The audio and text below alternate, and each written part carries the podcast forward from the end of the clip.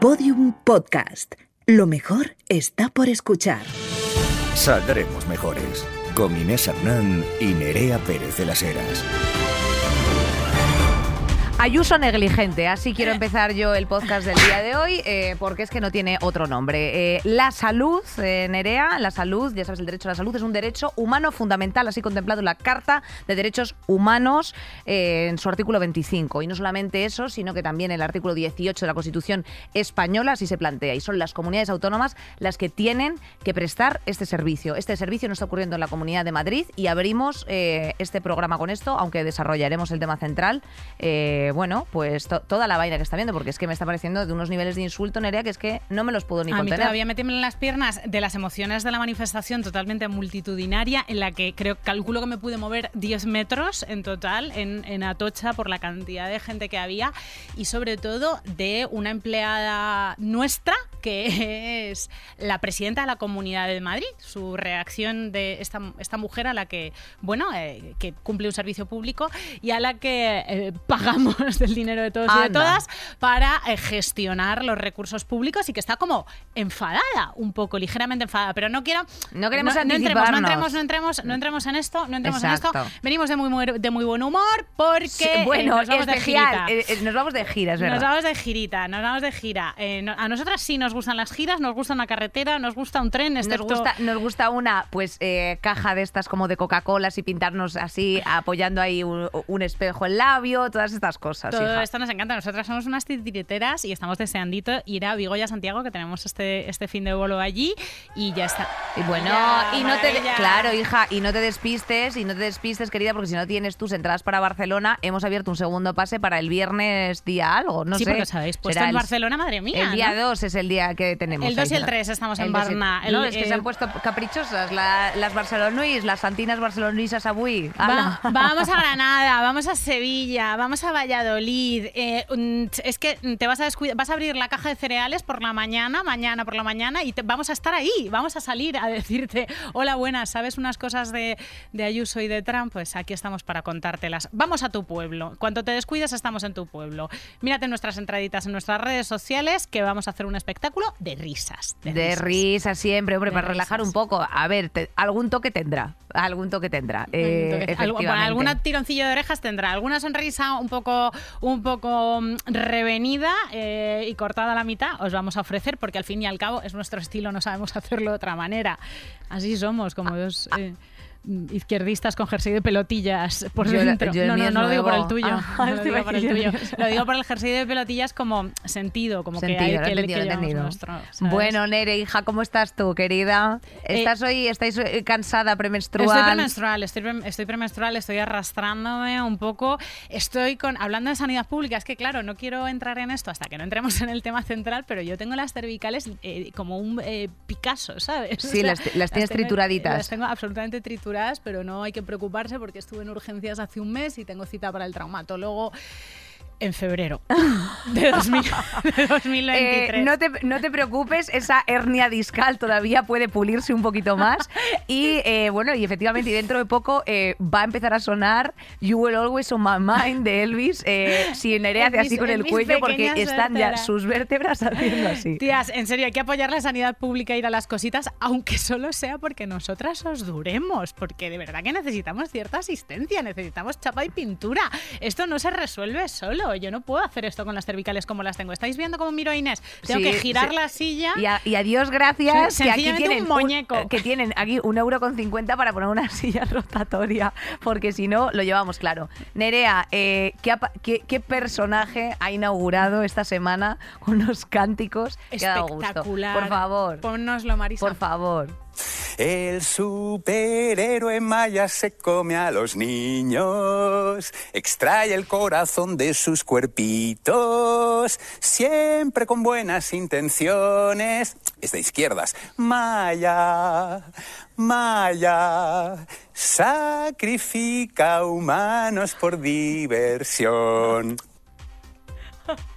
Estabais escuchando sí, al, o sea, el... extinto, al extinto director de la Oficina del Español, Toni Cantó, que se ha reconvertido en... Que, pues, ¿cómo lo podemos calificar? Eh, pues mira, tía, es que, esto, es que esto está pasando un poco como con Ayuso. ¿Sabes a qué me refiero? O sea, como con Ayuso o como incluso con Bertino Osborne.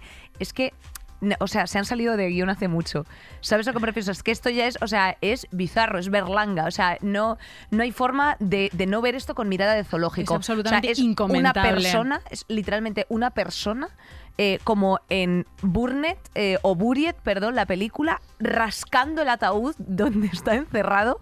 Y es ver como una persona ligeramente se le están cayendo las uñas de intentar rascar un reconocimiento que es que no va a tener. O sea, que este señor es que estás diciendo, o sea, es que es no gravísimo. Tienes ni gracia en la canción. Es gravísimo. Eh, es, es, gravísimo. Usted, es usted, además, es bueno, gravísimo. aparte aparte que es usted un racista de mierda, de cojones, y, y es que no sabe ni de lo que está hablando, tío. Es que no sabe abierto un libro en su vida. Esta, este tuit me lo mandó mi hermano, eh, mi hermano Nano, el...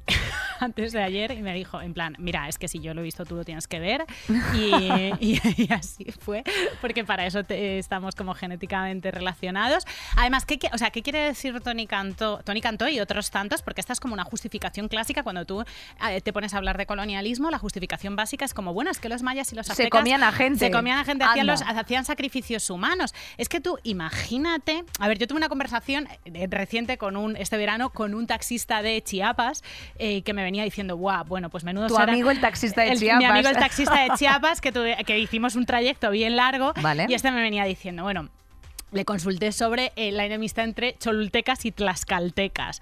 Y él me decía, bueno, es que eran tremendos los unos, los otros, se venían matando, se genocidaban, se para arriba, para abajo, los sacrificios, no sé qué. Digo, ya, pero Hernán Cortés también, menudo, menudo cha- sapo y menudo chungo. Sí, eso también, como, en plan, y fue ya en plan, tío, no nos peleemos, ¿no? Cada uno tenía, cada uno tenía unos buenos genocidas. Y, dijimos, y llegamos a la conclusión, taxista de Chiapas y yo, en plan, qué guay si, si no sé, cada territorio se hubiera, se hubiera quedado con sus propios... psico-killers. Sí, sí, sí, efectivamente, que nos hubiesen, no hubiésemos lanzado una cadena de exportación de psico-killers de por psycho ahí killers. Y viceversa. Bueno, claro, a ver, está... Eh, hay una cosa que siempre tú dices, Nerea, y es que, mmm, oye, ¿qué pasaba aquí en España en ese momento? O sea, la Inquisición, o sea, aquí claro. se estaban mmm, quemando personas vivas. Es que eh, imagínate, imagínate que hubiera sido al revés mmm. y que hubieran llegado unos barquitos mayas a Europa y, y se hubieran cargado a un grandísimo porcentaje de la población a base de, bueno, esclavizarles, desmontarles, montar sus templos para hacer tus propios templos, eh, violar, eh, pegar enfermedades, no sé qué. Eh, y que esta gente, no, imagínatelo al revés, ¿no? La historia ha ido completamente al revés. Imagínate que esta gente se justificara diciendo, bueno, cuidado, es que esta peña estuvo no sé cuántos cientos de años quemando vivas a mujeres, que es verdad, quemaban brujas, eh, no sé cuántos cientos de años quemando vivas a mujeres y, y a niñas y, y, también. Bueno, y violándolas igualmente. Y o sea, a ver si pensáis que, claro, que, los, que, que las violaciones venían claro. solamente de, de, los, de los incas, ¿sabes? O sea, por Dios. Que no, no, que, Dios. Que, ¿qué quieres decir con el maya le saca el corazón al niño? Que sí, que pero ¿justifica eso el colonialismo? No. No, eh, es usted, es usted un absurdo. Eh, y sí. un abyecto afirmativo, sí. Toni Cantó. Por Dios, eh, váyase, señor Cuesta, váyase. Eh, vamos con un poquito más de bajona, claro que sí. Saldremos mejores. Carrusel de noticias. La bajona no perdona y aquí tenemos una, una pequeña intro que es eh, modificación, delito de sedición. Eh, ¿Qué ha ocurrido? Pues eh, Pedro Sánchez ha anunciado el viernes la sustitución del delito de sedición por el de desórdenes públicos agravados. ¿eh? Es una fórmula en la que el Código Penal revisa estas condenas a líderes independentistas condenados por el procés. Eh... Si a ti sedición te luce medieval, la palabra sedición te luce medieval es porque un poquito lo, lo es. es. Lo es. Lo es. Afirmativo. Es desobediencia al orden establecido, eh, bueno, pues eh, rectificarla, moderarla, tiene mucho significado político porque al fin y al cabo es como recular un poco en la respuesta desmesurada del Estado a la crisis con Cataluña y un poco bajar el tono, cosa que a la derecha le ha puesto... Pues, bueno, bajar, claro, bajar el tono porque es que eh, si te vas sencillamente, efectivamente, o sea, las palabras no son inocentes, Nerea, y la sedición es el levantamiento de un grupo de personas contra un gobierno con el fin de derrocarlo.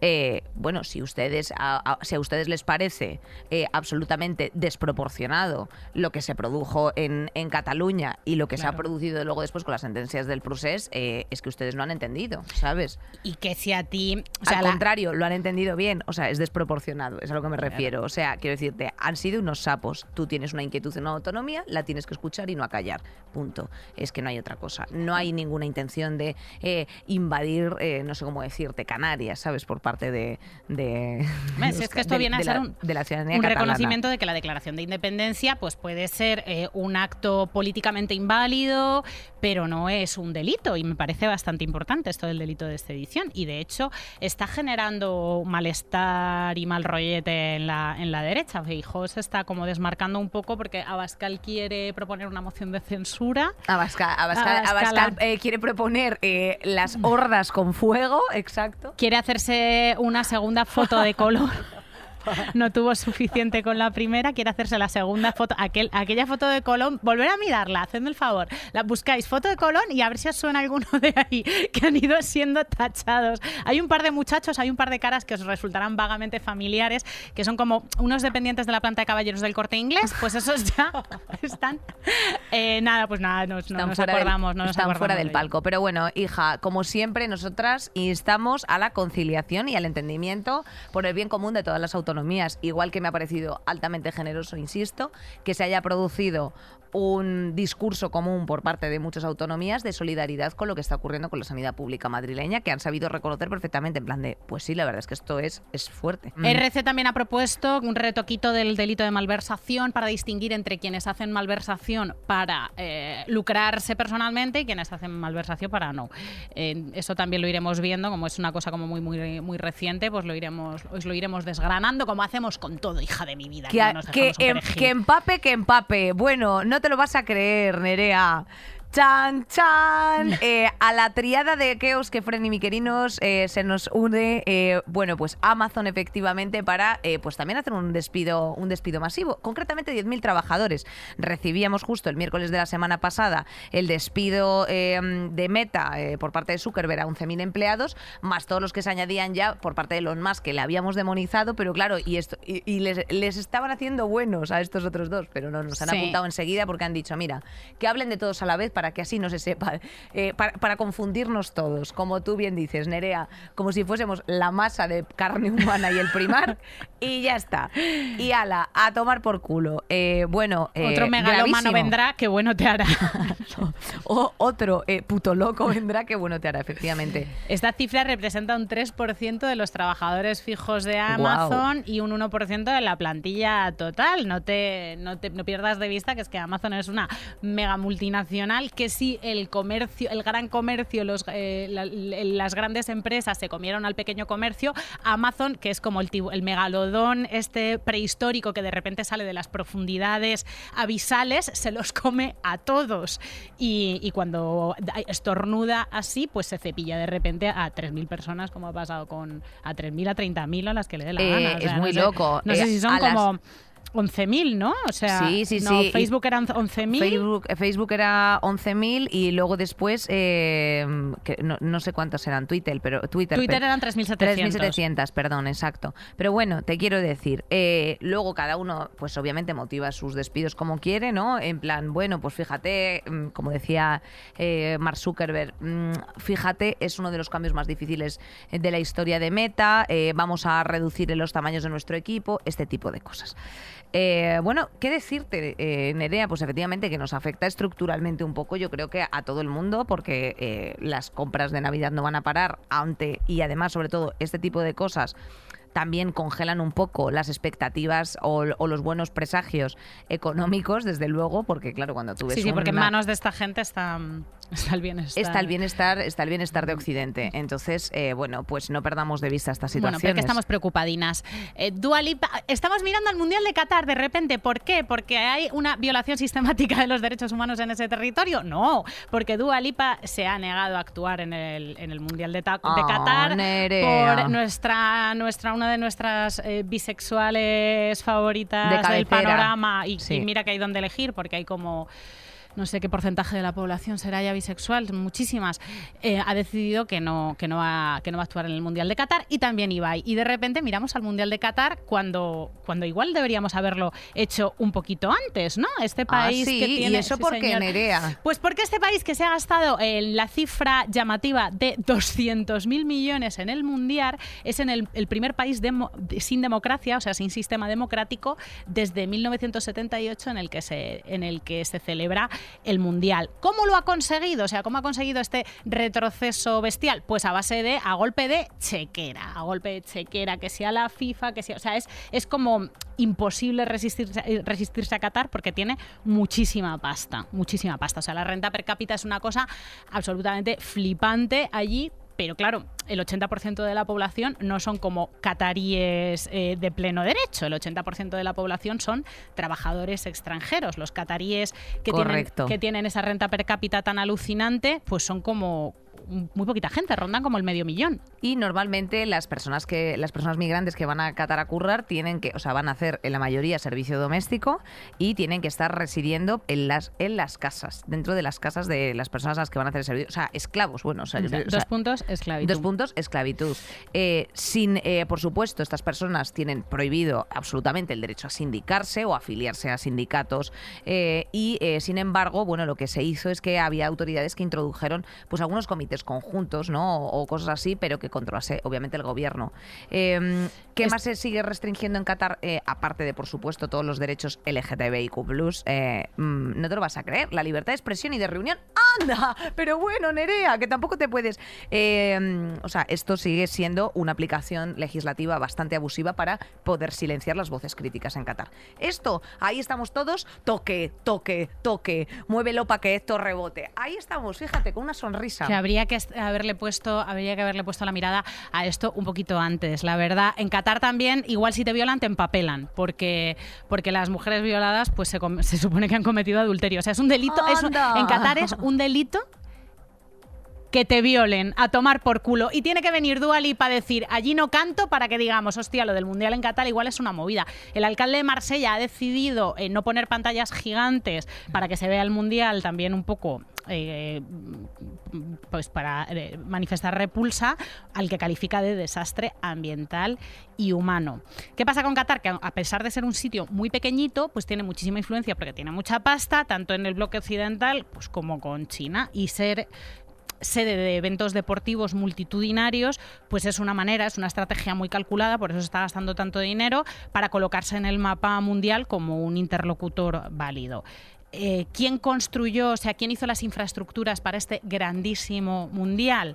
Pues lo hicieron trabajadores cuyos derechos no solo no estaban garantizados, sino que miles de ellos acabaron muriendo. Según una investigación de The Guardian, más de seis mil quinientos trabajadores procedentes de Pakistán, India, Nepal o Bangladesh, entre otros países, murieron en la construcción de las infraestructuras de, del, del, mundial. del mundial. Sí, sí. Del mundial. Y hay una investigación, hay una iniciativa, perdón, eh, promovida por Amnistía Internacional y por otras O N Ges, que lo que propone es destinar los cuatrocientos cuarenta millones de euros que la FIFA eh, destina a premios a las, a las selecciones, pues para indemnizar a estos trabajadores. Se llama ah, Pay, Up, Pay Up FIFA, la ah, movida. Sí, y, y también precisamente la iniciativa que tiene Amnistía ahora también va pues en favor precisamente de las comunidades de mujeres y L G T B que están eh, sufriendo, porque eh, voy a hacer un apunte pequeño al tema de los derechos de las mujeres, porque siguen estando discriminadas por ley en la práctica y en virtud, eh, o sea, en virtud del sistema todavía tienen que seguir manteniendo la tutela masculina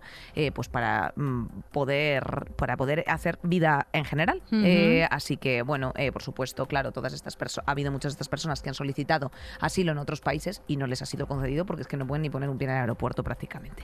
Si eh, queréis... Ahí se va a hacer el Mundial. Eh, fíjate, hacer el con, mundial. Una, con una sonrisa, eh, que se van a levantar todos a, a eh, comerse su tallín. Eh, yo eh, estoy... Yo es que, tía, eh, Nerea, yo estoy ya en unos niveles de, dispo- de distopía que te, te aseguro que no, no te sabría yo muy bien resolver. Yo lo vengo flipando y fíjate que, lo, que menos mal que ha salido lo de Dua Lipa, porque si no hubiera quedado Dua Lupa. como... Co, Dua Lupa, porque si, Dua Lipa, porque si no hubiera quedado rarísimo hablar de Qatar, porque eh, justo este fin de eh, me ha llegado la, la revista del Salto que es especial sobre, sobre ¿Sí? Qatar, y que hace unos buenísimos análisis, y, es que, y que os recomiendo que la busquéis y que os enteréis bien de dónde está invirtiendo esta gente y dejando de invertir, porque, pues porque como dices tú, es bastante distopiquete. Te la he traído para que te la Anda, repases. Sí. Sí, que te dije el otro día, tú te vas, vas a salivar con esto. Esto, esto. esto sí que es un plato de macarrones de resaca, prima. Pues te la he traído para que te la lleves. El Salto, buscadla. ¿Vamos eh, con la mandanga? Vamos con la mandanga, vamos con la mandanga. Pero bueno, eh, haremos también una revisión de Qatar para ver cómo vaya avanzando, porque me ha parecido muy interesante los datos que has soltado, y ahora yo de pronto, entre esto, lo de amnistía, el salto y tal, pues a lo mejor ampliamos en, en los próximos episodios. It's fascinating. Fascinating. Saldremos mejores. Mira, saldremos mejores y una, y una polla con cebolla. O sea, es que no puedo más. No puedo más, Nerea, no puedo más. ¿Tú te crees, tú te crees, Nerea, que se puede escuchar las sandeces que hemos escuchado de la presidenta de la Comunidad de Madrid ante estos, este clamor popular? Eh.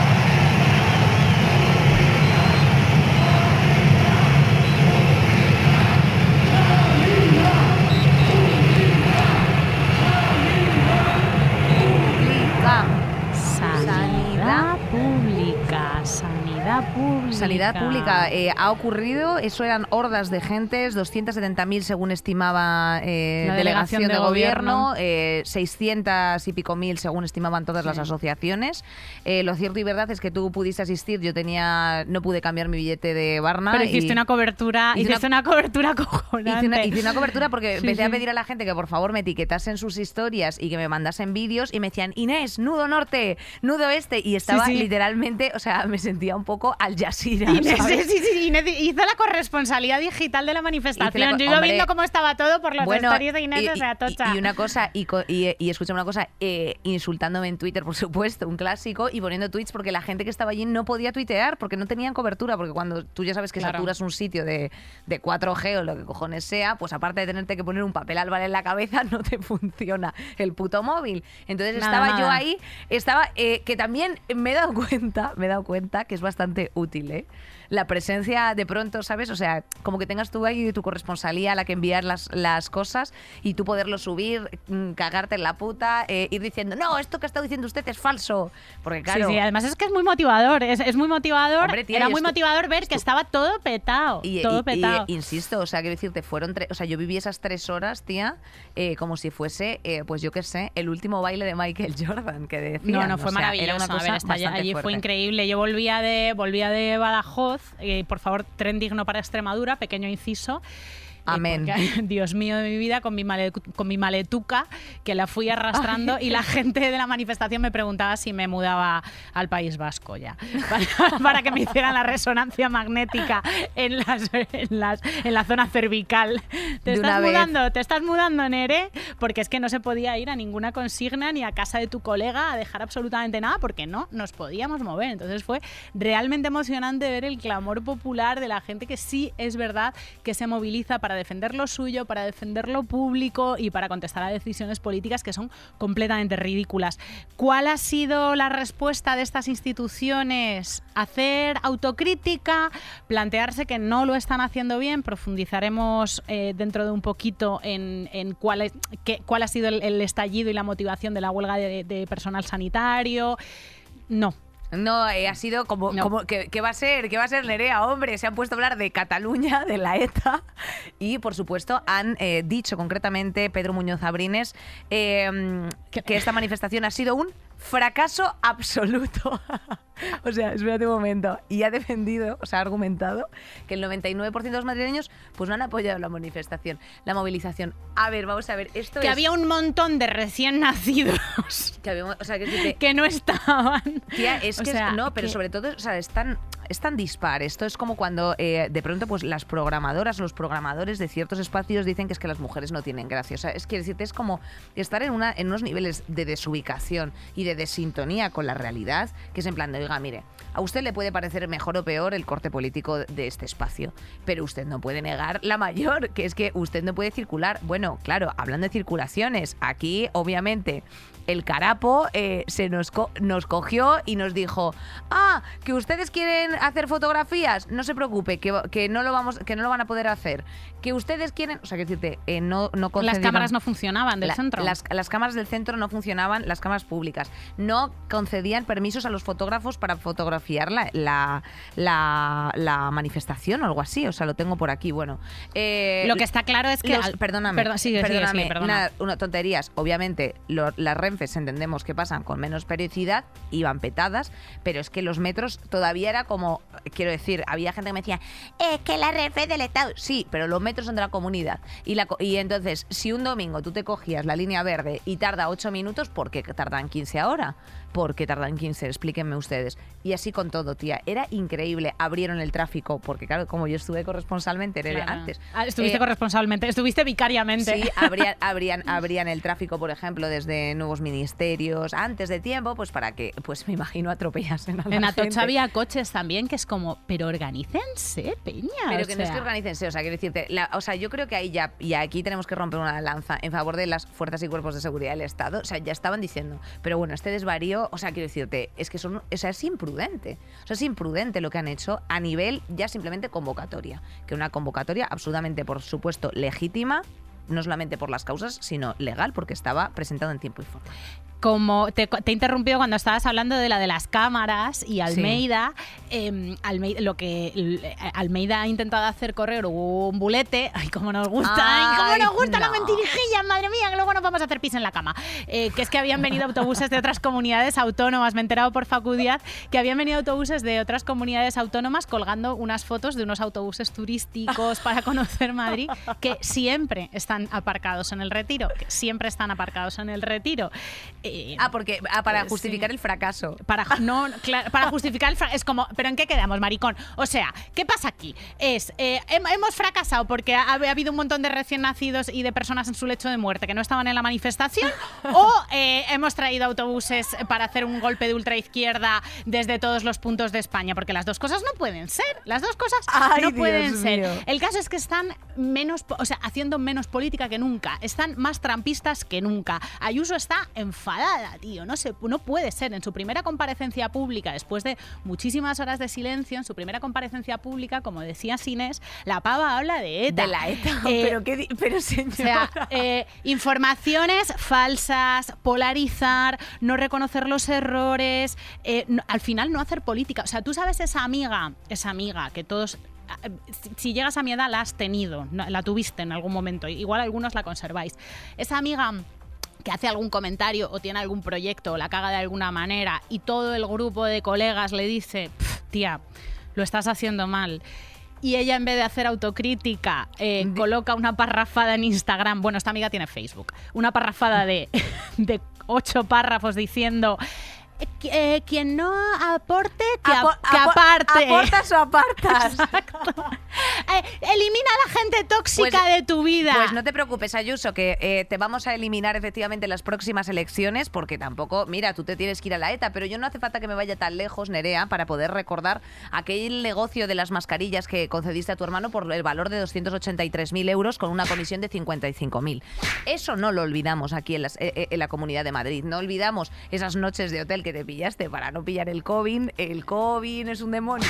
Eh, y por supuesto, y sobre todo, y más importante, desde luego, aquí ni olvido ni perdón para el maltrato a todos y cada uno de los miembros de, de personal sanitario que han compuesto y componen los hospitales y centros de salud pública madrileña dentro de este sistema, que estás haciendo que uno se piren, dos se desmotiven, tres no ejerzan, cuatro eh, no haya una calidad y una atención, cinco, por supuesto, desde una perspectiva de clase, tú podrás desde tu puta casa eh, plantearte eh, tu seguro médico privado, pero muchas de las personas personas que fueron allí era porque verdaderamente no podían y tenían que, o sea, y, y se tienen, o sea, es que es una cuestión, tía, insisto, de Estado. Y a mí me entristece mucho, tía, que de verdad no se esté, o sea, quiero decirte que también hay una parte en la que políticamente las intervenciones no sean ya más a nivel nacional, ¿sabes a qué me refiero? O sea, eh, hay que plantear también un poco una pensada a, a, a las reformas de, de las competencias autonómicas, en cierto sentido. Muy buena hasta que lleguemos a esto. Claro, bueno, pero, eh, pero tía, no, tú no, no puedes, o sea, no puede ser que el, que el gobierno tampoco, o sea, que no, que tampoco sea intervencionista en casos, tía, que son verdaderamente flagrantes. Sí, o sea, sí, porque lo de Madrid es, lo de Madrid es endémico, además, y lo vamos a ir desgranando. Por cierto, eh, aplauso, aplauso sanitario para tu labor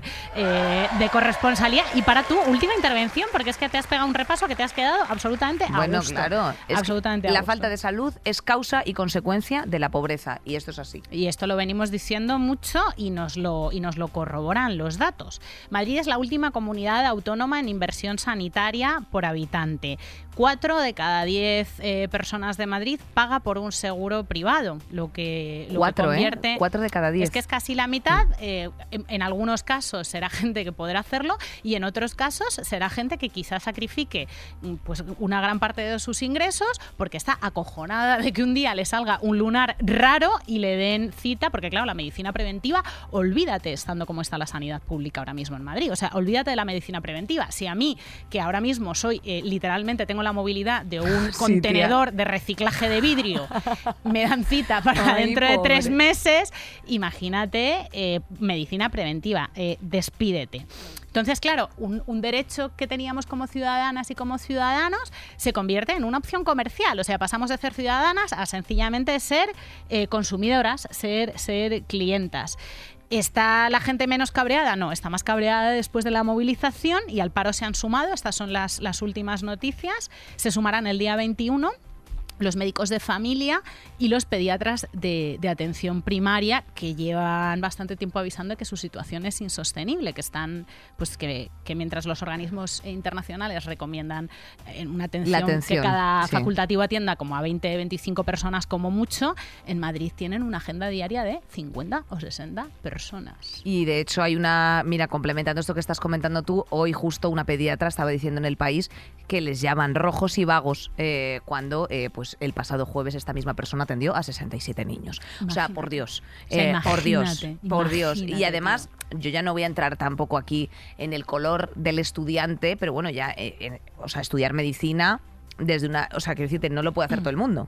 También, o sea, dicho sea de paso, o sea, hay una parte que es muy vocacional, pero también hay una sí, parte sí, de, de sostenimiento, como te puede ocurrir con una oposición. O sea, al final son muchos años, es mucho esfuerzo, es un esfuerzo económico que tienen que absorber los familiares. Entonces, eh, no necesariamente tienen por qué ser rojos y vagos, desde luego, los médicos. O sea, ni muchísimo menos. No, no, sencillamente. Bueno, es que no están, lo son. O sea, punto. Maltratados.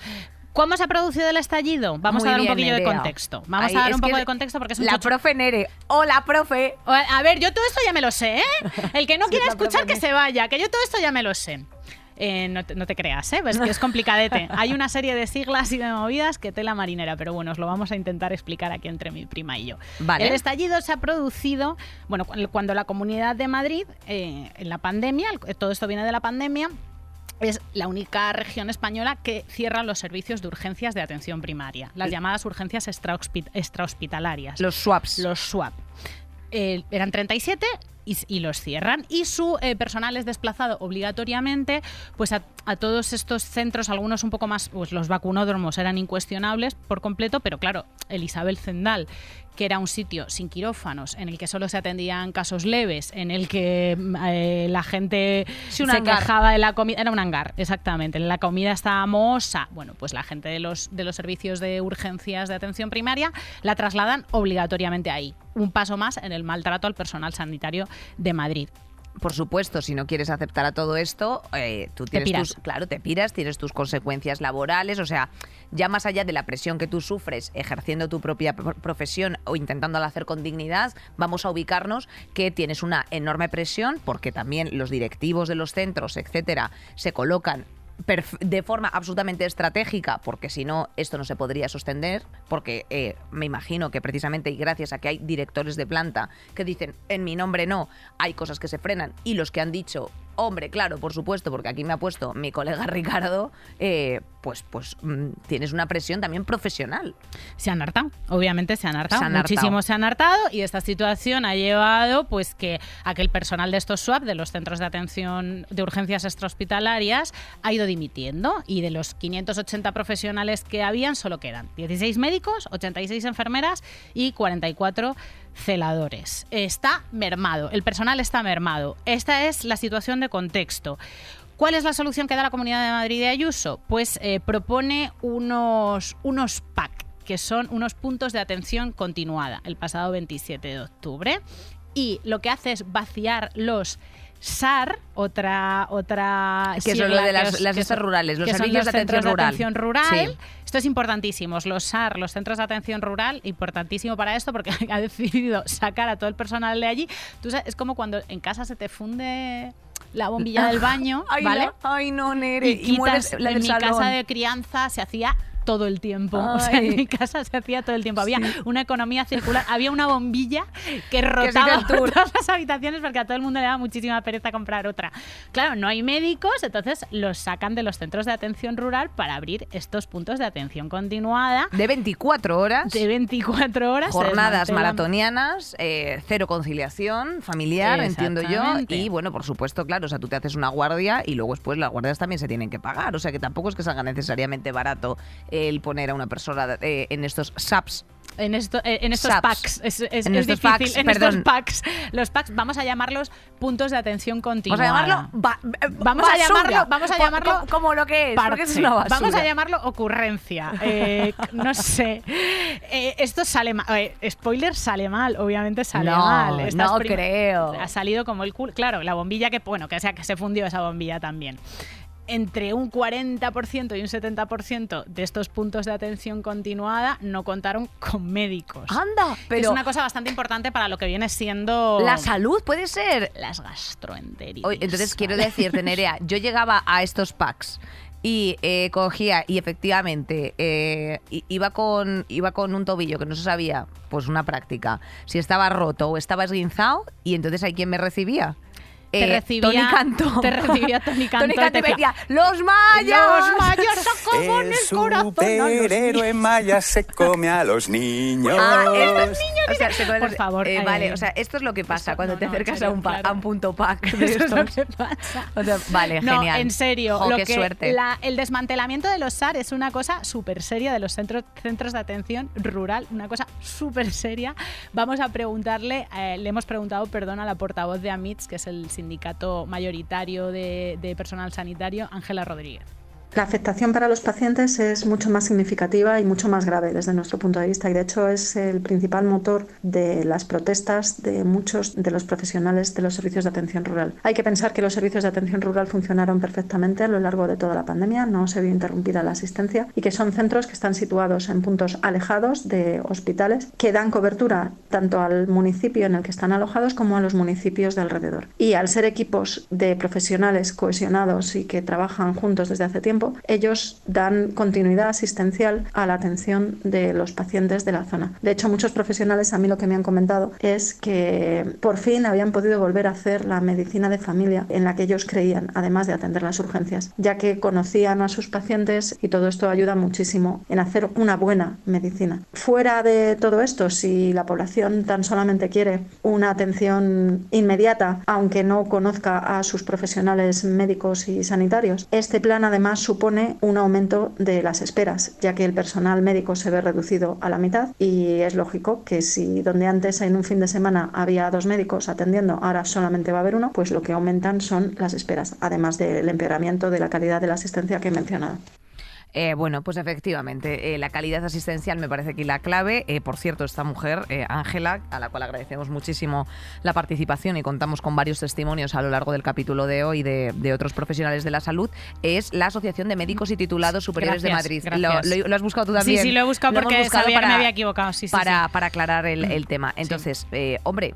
Eh, pues efectivamente la calidad asistencial, o sea, eh, una de las bases que, que tiene precisamente la, la medicina de familia, o sea, y no derivar todo a la urgencia, es el hecho de que tú puedas um, anticipar pues cuadros clínicos, eh, cosas que no te puedan decir de una primera vez. Yo, por ejemplo, en Place hemos hecho varios eh, programas precisamente de sanidad pública, y en uno de ellos nos decían que, que, claro, que cuando tú tienes tres minutos o cuatro minutos por paciente, tú no puedes detectar si eh, pues una persona eh, mayor que forma parte, por ejemplo, del colectivo L G T B, que existen y muchos... Eh, mmm, tiene una depresión severa, ¿sabes a qué me refiero? Y está somatizándolo con mmm, una pancreatitis. Es que no sé si me explico. O sea, es que al final mmm, una cosa te lleva a la otra y tú puedes tratar las cosas en su conjunto. No con esto te quiero decir que mmm, la pancreatitis no exista y que sea una invención. Por supuesto que existe, pero que en muchas ocasiones, y sobre todo en las personas mayores, tía, hace eh, falta seguirles. En una sea. situación de soledad en la que cada vez, por cierto, nos vamos a encontrar más, claro. Nerea,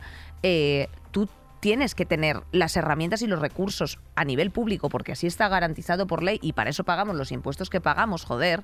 Eh, tienes que tener los recursos para poder cubrir el acompañamiento a esas personas. Y si Ajá. luego tú aparte, por supuesto, te quieres hacer tu seguro médico privado y hacerte un pis extra cada seis meses en un bote para que te digan que está todo genial o fatal, pues oye, fantástico, pero no sé, o sea, el atender sí. a la urgencia, o sea, es que por lógica no es estructuralmente positivo en ningún caso, porque te vas a encontrar, también lo decía Ángela, con ya una cosa que, que, que ya está cronificada o que ya o, o que no tiene arreglo. ¿Y cómo afecta esto a las enfermeras? Pues para enterarnos de esto eh, nos, nos hemos puesto en contacto con Mar Rocha, que es portavoz del Colegio Oficial de Enfermería de Madrid.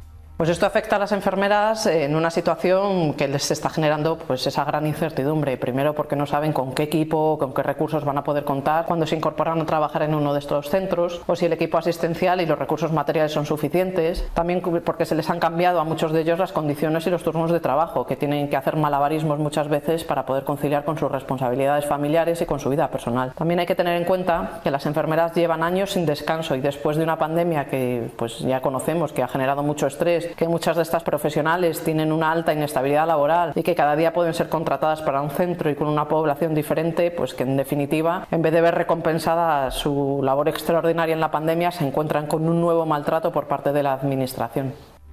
Eh, bueno, es que yo aquí tengo que decir que tengo también el testimonio directo de una colega que es enfermera, que precisamente la han, la han trasladado ahora al Severo Ochoa, eh, en la que me dice que ella, claro, eh, bueno, para empezar, hay pacientes en, la, en planta que no corresponde a que estén en planta, pero como, como están saturadas las urgencias, directamente los suben a planta.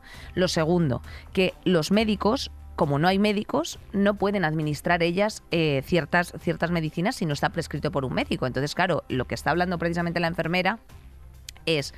Tías, eh, si nosotras no tenemos la instrucción, o sea, que si te tengo a lo mejor un paciente muri- muriéndose aquí en Olives, ¿sabes? Entonces, pero si el médico o la médico no da eh, orden de intubar, no pueden intubar. Entonces, claro, también por otro lado se están produciendo lo, las demás negligencias en muchos hospitales porque, claro, las enfermeras saben cuál es el protocolo y directamente dicen, pues es que pues tendré que aplicar esto hasta qué tal. Y, okay. y, se, y eso también, ala, otra cosa más.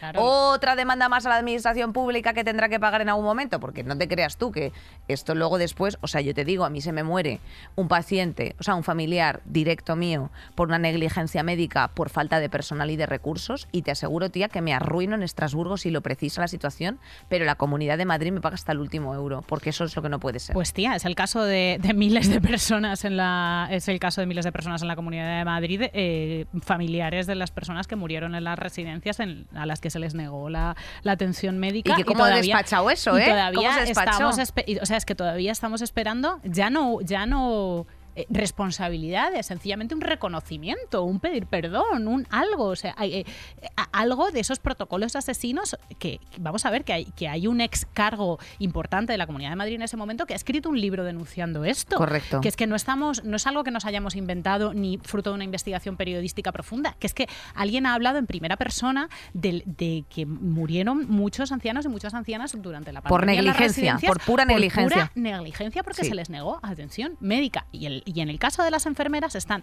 haciendo sus funciones, como decías Inés, y las funciones de, de otro tipo de personal sanitario. Es que ya no solamente es del, el, el de las médicas, es que están haciendo a lo mejor el de los celadores. De celadores, es que está, de todo, claro. Claro, de todo. Es que de, está, administrativo, es que, de espera, que, sí, que te que cojo sí, yo los datos. Que te cojo, claro, es que están, están ultra sobrecargadas después de la pandemia. E, y esto además no tiene que ver con el cierre de los S A R, ni es una situación puntual y es algo en lo que vamos a insistir en todo el tema de hoy. No es puntual, esto es endémico. Tiene que ver con la situación endémica de la sanidad en la Comunidad de Madrid. Sigue hablando Mar Rocha.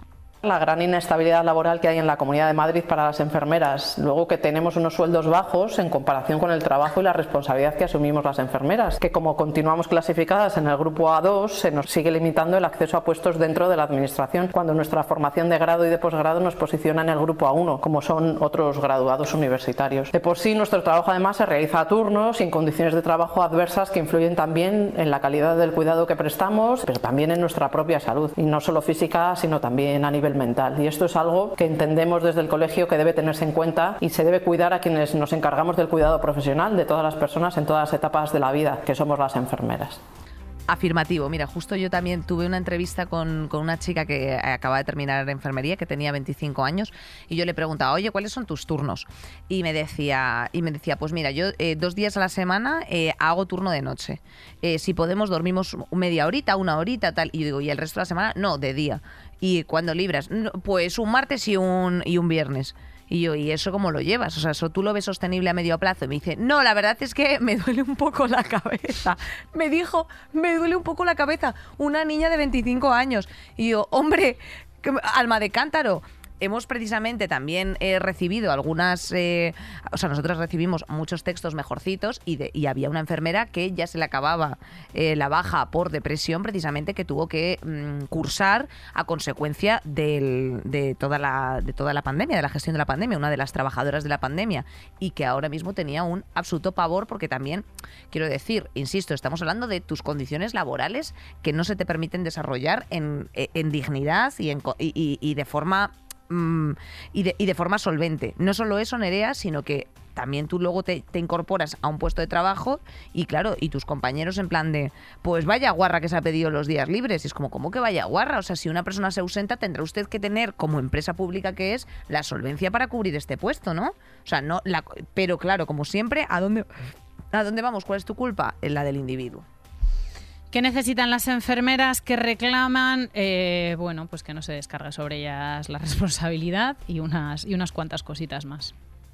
Pues esto es lo que venimos reclamando a la Comunidad de Madrid. Desde el colegio seguimos exigiendo un plan de recursos enfermeros que de manera coordinada dé respuesta a las necesidades de cuidados de la población madrileña y que se adelante lo más posible a la anunciada escasez de enfermeras que ya viene anunciando la Organización Mundial de la Salud y que ya alertamos también desde el Colegio Oficial de Enfermería de Madrid para que se haga frente a las jubilaciones, que van a ser cerca de cinco mil enfermeras en los próximos años que se van a jubilar, y necesitamos ese relevo generacional con una oferta universitaria y de formación también sanitaria especializada suficiente Para, para conseguir ese relevo. Y esto se conseguirá si la Comunidad de Madrid hace una apuesta decidida pues por retener ese talento enfermero en la región, haciéndolo también atractivo para las enfermeras de otros lugares, pero eso pasa por tener condiciones laborales justas y favoreciendo el desarrollo profesional de que la enfermería actual pues está demandando y que está dispuesta a, a dar para ofrecer unos cuidados excelentes a los ciudadanos madrileños. Claro, ¿cómo te vas a querer venir a vivir aquí a Madrid a currar de enfermera si efectivamente todas las condiciones... O sea, antes prefieres ponerte a, a, a perchar bragas en el Oiso con todo el cariño del mundo, porque, eh, porque es que esto es así. Un montón de años oyendo hablar de las enfermeras españolas que están valoradísimas fuera de España. cien por ciento. Y que hay una huida de talento. Luego volveremos a escuchar a la portavoz de la Asociación de Médicos y Titulados Superiores de Madrid, AMITS. Acordaos de que me equivocaba antes, es Asociación de Médicos y Titulados Superiores de Madrid, a hablar de que esta huida no solamente se, se produce en este tipo de personal, sino en, en, todo, en todos los rangos de, de personal médico. Eh, según AMITS, el veinte por ciento de las, de las consultas médicas en este momento están sin cubrir y, y llega a los, a los centros de salud una avalancha gigantesca de pacientes, de manera que el caso de la pediatra que hablábamos al principio, que el jueves pasado había atendido a sesenta y siete, sesenta y siete criaturas, uh-huh, es algo que está completamente normalizado, está completamente normalizado. O sea, yo llego a mi centro de salud el otro día, además, llego a mi centro de salud, el otro día estaba mi doctora como atendiendo... que tienen como cinco minutos por paciente, atendiendo consultas telefónicas y consultas presenciales, que es que también están en esas. O sea, tú puedes pedir telefónico o presencial, es que eso es una sobrecarga brutal. Fui a hacerme una analítica, hice una hora y media de cola. ¿Por qué? Porque había eh, tres enfermeros pinchando, haciendo analíticas y pruebas, vacunas, prueba de Helicobacter, no sé qué, y, y, había, y pasan delante de las personas mayores o con movilidad reducida. Y claro, me dijo el enfermero, dice, mira, es que en cuanto llevas una hora y media en la calle, porque en cuanto hay una persona mayor con la venita fina, eh, pues ya mmm, estamos absolutamente saturados. Y, y se hace un cuello de botella alucinante porque resulta que has tardado en sacar sangre siete minutos en vez de un minuto y medio. Y esa es la situación de la sanidad en Madrid, a la que Ayuso responde que no, que faltan treinta y cuatro médicos. ¿Y en qué se traduce todo esto, Nerea? Pues efectivamente en no eh, dar un diagnóstico clínico adecuado y que luego después no nos sorprenda, ahora que está en el debate público la, la, la salud mental, el consumo de benzodiazepinas, porque un médico que descuelga el teléfono y que te tiene que hacer la consulta telefónica y que te diga no puedo dormir, llevo así dos meses, por favor, me muero, deme algo. Y te acabas enganchando. O sea, quiero decirte, y así, o sea, quiero decirte, fíjate el efecto mariposa que se produce. Es un sí, sí, es un dominó que afecta a, a, a, las, a los diagnósticos, a los diagnósticos a tiempo, a la, al medicar con opiáceos, no solamente benzodiazepinas, que estamos empezando a tener un problemilla con los opiáceos también. A, a no poder hacer un seguimiento porque, porque no te puede atender, porque a veces tienes que ir al médico de urgencias cuando no te tocaría. Respecto a la sobrecarga que es endémica de la Comunidad de Madrid y sus particularidades, pues no solamente nos ha, nos ha hablado eh, la portavoz del Colegio de Enfermeras, sino eh, también Ángela Rodríguez de la Asociación de Médicos y Titulados Superiores de Madrid. Bueno, el problema de médicos en la atención primaria es un problema que es cierto que afecta al resto de España, pero que en la Comunidad de Madrid además tiene una serie de características diferenciales. Y es que la Comunidad de Madrid es efectivamente la comunidad que más horario de atención de atención primaria da, con turnos de mañana y turnos de tarde, y también es una comunidad en la que las urgencias de atención primaria no estaban llevadas por la mayor parte del equipo de atención primaria, sino que estaban llevadas, en el caso de los servicios de atención rural, por parte del equipo de atención primaria que solo se dedicaba a eso, y en el caso de los servicios de urgencias de atención primaria por médicos de la gerencia del SUMA. Esto hace que muchos de los residentes que terminan, terminan unos doscientos veinte residentes especializados en medicina familiar y comunitaria al año en la Comunidad de Madrid, pues hemos detectado que un porcentaje muy muy pequeño de ellos, Eh, no llega ni se acerca al diez por ciento, terminan eligiendo los contratos que les ofrece la comunidad. ¿Qué sucede con esos contratos? Que la comunidad, angustiada por tener un gran número de consultas médicas sin cubrir y sobre todo en el horario de tarde, que dificulta muchísimo la conciliación de la vida personal eh, y la vida laboral, lo que sucede con estos turnos eh, en este caso es que no los cogen. Eso va generando cada vez una mayor sobrecarga de los médicos que quedan, y esto al final pues se conoce, se sabe que no hay ningún tipo de control sobre las agendas y sobre el número de pacientes que que van a ver en el día, y hace que puedan empezar el día sin saber si van a ver eh, los cuarenta que tienen citados en agenda o los cincuenta, sesenta, setenta. Nos han llegado a contar casos en los que han llegado a ver hasta ciento diez pacientes en determinadas épocas, pues como unas navidades. Esta falta de capacidad de poder hacer la medicina de familia como saben, pueden y quieren hacerla, lleva a que al final se elijan otras comunidades que sí que tienen mejores retribuciones porque sí que tienen jornada complementaria de guardia, o otros países como Suecia, por ejemplo, donde las retribuciones pueden ser dos y tres veces superiores a las de aquí, a las de España, e incluso no solo por las retribuciones, sino sobre todo por las condiciones de asistencia. En Suecia un médico de familia no está viendo más de quince, veinte pacientes por día. Joder. Estaban ilusionados pensando en que iba a haber un control, pero el último acuerdo al que se llegó con la Gerencia de Atención Primaria previo al verano no ha sido refrendado por la Dirección General de Recursos Humanos ni por la Consejería de Sanidad, y eso ha hecho que estén muy, muy desanimados. Y tanto que y, y tan desanimados. No, y tan desa desanimadillos, fíjate. Eh, hombre, claro. Me sorprende a mí mucho cuando hemos pedido, claro, cuando hemos pedido los testimonios y los audios, a mí me sorprende muchísimo la templanza de todas las personas que han decidido colaborar, que por cierto, muchísimas gracias. La templanza y la frialdad y como el esfuerzo de conciliación con el que relatan una situación que realmente es desesperada para, para ellos y ellas mismos, para su sector y para, y para el bien común, para el estado de bienestar. Uh, una de las propuestas eh, más mm, sonadas y comentadas de Ayuso últimamente ha sido la posibilidad de que hubiera videoconsultas, ¿no? De paliar todo esto anda, con videoconsultas. Anda, claro. En principio... Videoinvestigación. Eh, videoinvestigación. Por Zoom, quedamos por Zoom. En principio esto, pues bueno, podría, eh, podría no ser tan descabellado, eh, ya hay consultas telefónicas, pues parece que el futuro de la, de al menos el primer contacto con el paciente pasa por ahí, no es una cosa muy loca, eh, pero es que claro, estamos hablando de pacientes que acuden a urgencias y que van a ser atendidos por videollamada. Nos cuenta wow. sobre la gravedad de esto Karina Escobar, que es presidenta de la Plataforma de Organizaciones de Pacientes. En este momento estamos también muy perdidos, ¿no? Se ha mezclado tanto la, la atención presencial con la atención telefónica. Estamos en un momento un poco desorientado en los pacientes, sobre todo aquellas personas que lo tienen más difícil o personas mayores o en situaciones más de fragilidad o de soledad. En este caso, pues para que les atiendan, pues llamar por teléfono, conseguir una cita. Toda la parte administrativa hay que mejorarla, ¿no? Porque eso debilita el acceso a la atención sanitaria y también poder conseguir de alguna manera un seguimiento de, de una persona, de un médico, ¿no? O una médica que dé continuidad a esa relación médico-paciente. No podemos tener tantos cambios y sobre todo tenemos que tener también esa continuidad asistencial, ¿no? Que es lo que nosotros venimos pidiendo siempre. Esa relación entre pues lo que sería la atención hospitalaria con la atención primaria y que los sistemas de información ayuden a que esto pase. Necesitamos una sanidad pues que en este momento se transforme, que dé respuesta a nuevos retos que son la cronicidad y el envejecimiento y también por supuesto que se utilicen los sistemas de información y la tecnología a favor de una mejor atención y resultados en salud para nuestros pacientes. Eh, bueno, efectivamente, es que la sanidad pública es una inversión a futuro. Eh, o sea, quiero decirte, si tú inviertes en un sistema sanitario eh, robusto, público, asegura precisamente una población más sana eh, y con mayores posibilidades de desarrollarse en general en todas las facetas de su vida. Si tú de pronto tienes un, eh, un problema que no puedes identificar, que no te dan los recursos para identificar y eso, insisto, se te cronifica, al final luego después decimos, es que a ver si nos quejamos menos, que una operación a corazón abierto cuesta treinta y cinco mil euros en Estados Unidos.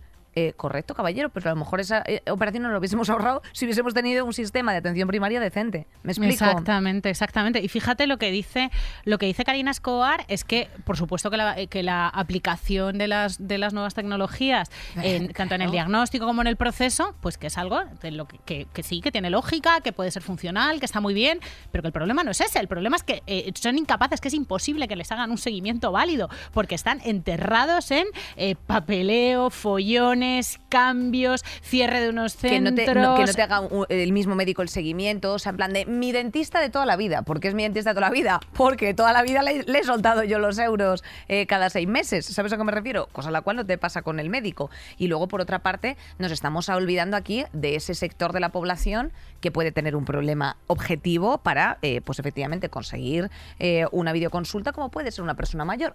¡Anda! Plus sesenta y cinco. ¡Anda! Que yo a lo mejor eh, no puedo Eh, habilitar un portátil o lo que sea, o no me apaño, tía, para yo poder hacer una videollamada y decirle, mire, es que yo no sé si lo, me duele el uñero, eh, esto se me está gangrenando, o qué cojones es, o es, o es que tengo un problema de gota, o sea, es que tampoco, y claro, al final luego después en qué incurres, querida, en, ah, sorpresa, sorpresa, los autodiagnósticos, ¿sabes? Eh, también altamente peligroso, claro, luego después los farmacéuticos hacen así, y las farmacéuticas se echan las manos a la cabeza cuando tú les llegas como tan claro como con, con tu cuadro clínico, en plan de, no, a mí deme esto, esto, esto, esto, y dicen, bueno, uno, no se lo puedo suministrar, y dos, eh, porque tiene tan claro esto, porque es que la gente ya eh, ha tenido que recurrir a la Comunidad de Madrid a hacer esto. Eh, en esto insistimos además un montón, yo creo que lo mencionamos como en un sesenta por ciento de los programas, que es muy guay la aplicación de las nuevas tecnologías en eh, ciertas cosas básicas de la vida, como abrirse una cuenta, eh, operar por la agencia tributaria o eh, ir al médico, pero es que gran parte de la población está excluida de esto porque, porque hay una barrera digital para ellos eh, espectacular y esa, y esa gente es la gente mayor o la gente que no habla bien español, que esa es otra. Correcto. También, y que se tiene que enfrentar a estas eh, infectas burocracias e interminables. Seguimos escuchando a, a Karina Escobar. Nosotros en este caso vemos un retraso importante en todos los diagnósticos. En nuestros estudios de la plataforma de organizaciones de pacientes reflejan que tardamos más de dos años en tener un diagnóstico precoz. Eh, esto, llegar tarde al diagnóstico, al final afecta a la enfermedad, afecta a nuestros cuidados, afecta a la medicación y lo que queremos es subsanar, ¿no?, todo el retraso que tenemos tanto de diagnóstico, de pruebas diagnósticas y de cirugías. Eh, claro, efectivamente, retrasos diagnósticos, retrasos de cirugías, eh, tú tienes una movida en tus discos y te lo van a ver en febrero, pues a lo mejor a, a lo mejor a mi Nere la tengo que ir yo apuntalando como si fuese... No, no, a ti te va una, a tocar. Un árbol, el, un árbol del jardín botánico. Ah, no, no, no, a ti te va a tocar, claro que pues para eso, para eso, o sea, para eso, para eso estás aquí, para eso, para cortarme las uñas de los pies, decirme si lo que tengo aquí es un pelo, un grano, porque no me lo veo, que, que tengo diez años más que tú, Inés, vete haciendo la idea, por favor. favor, o sea, te lo pido por favor, que es que Mere. Mi movilidad reducida eh, la vas a tener que gestionar tú. Es que así son las familias elegidas, querida compañera, así, para así lo son. Bueno y para lo malo, para lo bueno Ay, y para lo madre. malo, que no se puede estar con la familia elegida aquí de boquilla y luego no hacerte car cargo cuando vengan maldadas, que Amén. van a venir muy maldadas, porque si yo tengo las cervicales así, con cuarenta años vas a flipar. O sea, pues yo tengo una cadera rotada, o una sea que... No hables tú. A no, ver quién va a ser antes una no, tabla de contrachapado exacto, no que la otra. Un pulso. Ante esta situación que es totalmente incontestable y que toda esta gente a la que hemos preguntado ha enfocado con una inteligencia emocional que nos parece extraordinaria después de la merma en salud mental que deben tener eh, después de la pandemia, la presidenta de la Comunidad de Madrid ha calificado la huelga de boicot, de movilización política de ultraizquierda, de como de una Cho cosa chauvinistas, claro, comunistas, eh, sinvergüenzas. Que dicen que wow. dice que los sindicatos y profesionales de la salud no les viene bien que la, que la sanidad funcione con normalidad y que está siendo tan criticada porque es mucho más mediático y polémico lo que se hace en la Comunidad de Madrid porque interesa mucho más. Eh, es que es una cuestión de números. Es una cuestión de números lo que estamos planteando aquí de, de que, de, en serio, has quitado una bombilla de una habitación para ponerla en otra. O sea, has cogido... Es que no, no, hay, no hay personal sanitario. No, no lo hay, no lo hay. De los, dos, de los doscientos diez médicos de familia que trabajaban antes del veintisiete de octubre en las urgencias... de los servicios de atención rural, de los S A R, han dimitido veinticinco desde el veintisiete de octubre. Es poquísimo tiempo. Esa gente se ha pirado, no puede más. O sea, eso aparte de los que están en huelga, huelga a la que la Comunidad de Madrid ha dicho que tienen que cumplir un cien por ciento de los servicios mínimos, atentando así contra el derecho básico de huelga, de, huelga. de cualquier es que, trabajadora. Es que, es que no me jodas. Es que, claro, y obviamente los médicos también tienen una responsabilidad en el sentido de... que la, luego pues no faltan a currar, en plan, es que si yo no voy y no van mis compañeros, claro. eh, se me muere la gente. Que la huelga está muy justificada y, de hecho, pues eso, está siendo ampliada. La van a seguir pediatras y médicos de familia, lo que me parece divino. Y vamos a volver a escuchar a... Las reclamaciones, a los las puntos reclamaciones. principales de estas huelgas y de estas movilizaciones de estos días. Ángela Rodríguez de AMITS. La reclamación fundamental, y que ya dejamos por registro también el treinta de septiembre, es que de momento se vuelva a la organización de los servicios de atención rural tal y como estaban anteriormente y como han venido funcionando, que un modelo que, en el que no había problemas para cubrir profesionales médicos, lejos de desmembrarlo, se replique y que se vaya abriendo de forma progresiva los servicios de urgencias de atención primaria conforme se vayan incorporando los profesionales médicos de la O P E, que por cierto se examinaron el diecisiete de noviembre de dos mil diecinueve y pronto va a hacer tres años si aún no está resuelta. Que se vayan rellenando con, con ellos, que se vayan rellenando con los profesionales médicos del SUMA ciento doce que anteriormente prestaban sus servicios en los servicios de urgencias de atención primaria, que se dé salida a profesionales del SUMA ciento doce mayores de cincuenta y cinco años dando apoyo a estos puntos, ya que para ellos ya es muy dificultoso estar subiendo y bajando de los dispositivos móviles o atendiendo los domicilios en el caso de que no haya ascensor. Y es que no se pide nada más, básicamente, que si hacen falta médicos dejemos de sobrecargar a los que hay porque cada vez se van a ir más. Eh, lo más doloroso, sin lugar a dudas, de todo este mes ha sido el ir constatando las renuncias de médicos que ejercían perfectamente sus funciones y atendían a la población en los servicios de atención rural. Esto es lo que no puede ser. No podemos estarnos quejando por un lado de que no hay médicos y por otro no mejorando las condiciones para que Madrid vuelva a ser atractiva para que los médicos ejerzan en ella. Se tiene que notar a la hora de votar. Hijas de mi vida, de lo, los puto, ¿podemos dejar de votar? ¿Podemos sentar un ratito a nuestra prima, a nuestra vecina, a nuestro cuñado y de convencerle de que les deje de votar? Yo os lo juro que en la cola está de la analítica de hora y media, así tiritando como si estuviéramos en la ex Unión Soviética comprando es que un es... mendrugo de pan. Eh, estaba por ponerme a chillar la gente porque claro, la gente hablaba de les voy a poner una reclamación. Que no, que dejen de votar al P P, que, que esto Esto no es una cosa, que esto no es una cosita que ha brotado ahora, que esto de verdad es un plan neoliberal de desmantelamiento de lo público, de desmantelamiento de la sanidad pública que lleva en marcha veinte, más de veinte años. Esperanza Aguirre asume el gobierno en el año dos mil veintitrés y rápidamente, precisamente, eh, tiene pues un plan de infraestructuras sanitarias para pa romperlas las que quedaban. Eh, hace dos etapas, el dos mil cuatro y dos mil once, y eh, bueno, pues redundó progresiva y negativamente en la calidad del sistema sanitario. Eh, hace estos eh, sobrecostes hipotecarios, desde siete modelos hospitales eh, que se llamaban hipoteca. O sea, hipoteca. Se dedica a construir, hace como se, el precendal, se dedica, o sea, este, el, el, el plan de infraestructuras sanitarias eh, consiste en, sencillamente, construir mazo. Muchos de ellos no se abrían y luego otros muchos se pretendían privatizar. Entonces eh, hubo también grandes movilizaciones, todas las mareas blancas, recordad, eh, para frenar todas estas privatizaciones y eh, bueno, pues evidentemente eh, esto ascendía, ya en su momento se denunció por parte de Podemos, a tres mil millones de euros.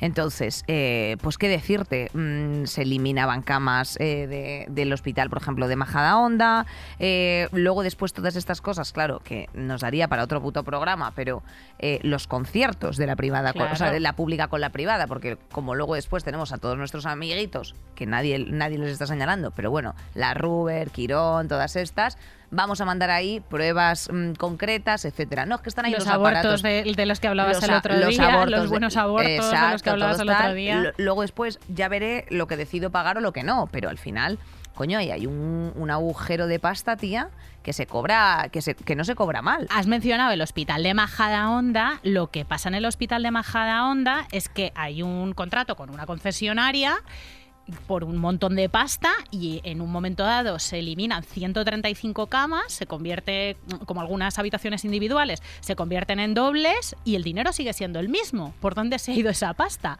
¿Sabes? Porque me estás dando la mitad o ciento treinta y cinco menos y la concesionaria está, está cobrando lo mismo. Entonces, o sea, por un lado tenemos el problema de que la gente está huyendo eh, en desbandada, la gente que puede, que es muy poca, a los seguros privados y a la sanidad privada cuando la pública es un derecho eh, garantizado, como tú decías al principio, constitucionalmente. Y por otro lado tenemos el problema de que el modelo público neoliberal del P P eh, pues primero la quiere mermar y luego hacer todos estos conciertitos de colaboración público y privado que yo creo que se están haciendo un poco claro. en exceso. Bueno, que yo creo. O sea, y está, luego los, los, luego los, propios, los propios controles que tenían institucionales, como era, por ejemplo, la Dirección General de Salud Pública y Alimentación, se extingue eh, para que, bueno, se extingue, luego después se vuelve a reconstruir, pero no tenían suficientes recursos ni presupuesto para poder, eh, se, para poder prosperar, ¿me explico? Entonces, claro, si al final luego después tú tienes unos mecanismos de control y tú mismo los destituyes, pues que, que se convierte esto. Efectivamente, querida, eh, Luis catorce, el El Rey Sol. El Rey Sol. Eh, el Rey Sol.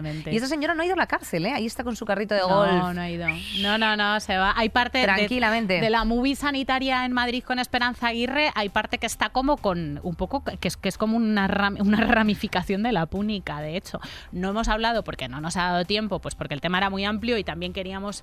Queríamos Dar que voz a las, las, a las personas que claro. están ahí, claro. Queríamos que escucharais a las profesionales y que os enterarais de primera mano, pero no hemos hablado de la avalancha absoluta de dimisiones que ha habido en el gobierno de la Comunidad de Madrid. O sea, Amén. La gerente de, ate- de atención primaria, Sonia Martínez Machuca, Nuria Fernández, gerente adjunta de atención primaria de la Comunidad, el bloque de dirección asistencial del sureste de Madrid, o sea...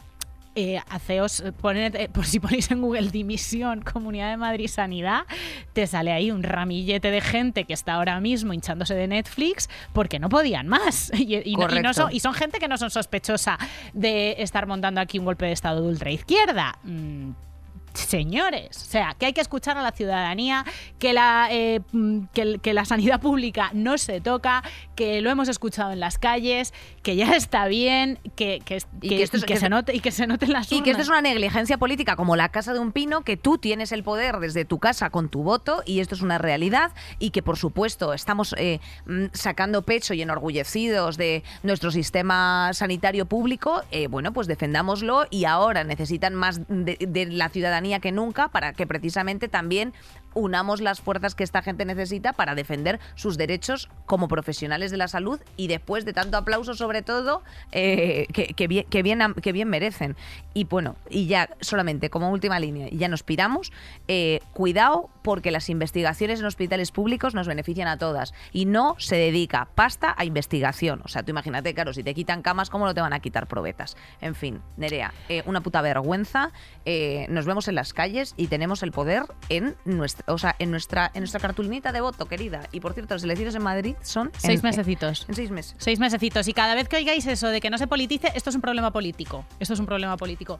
Mirad en, en manos de quién ha estado la sanidad pública todos estos años y quién ha estado pre- precarizando al personal sanitario y a quién se señala. sea que, por supuesto, que es un problema político, como casi todo, prima.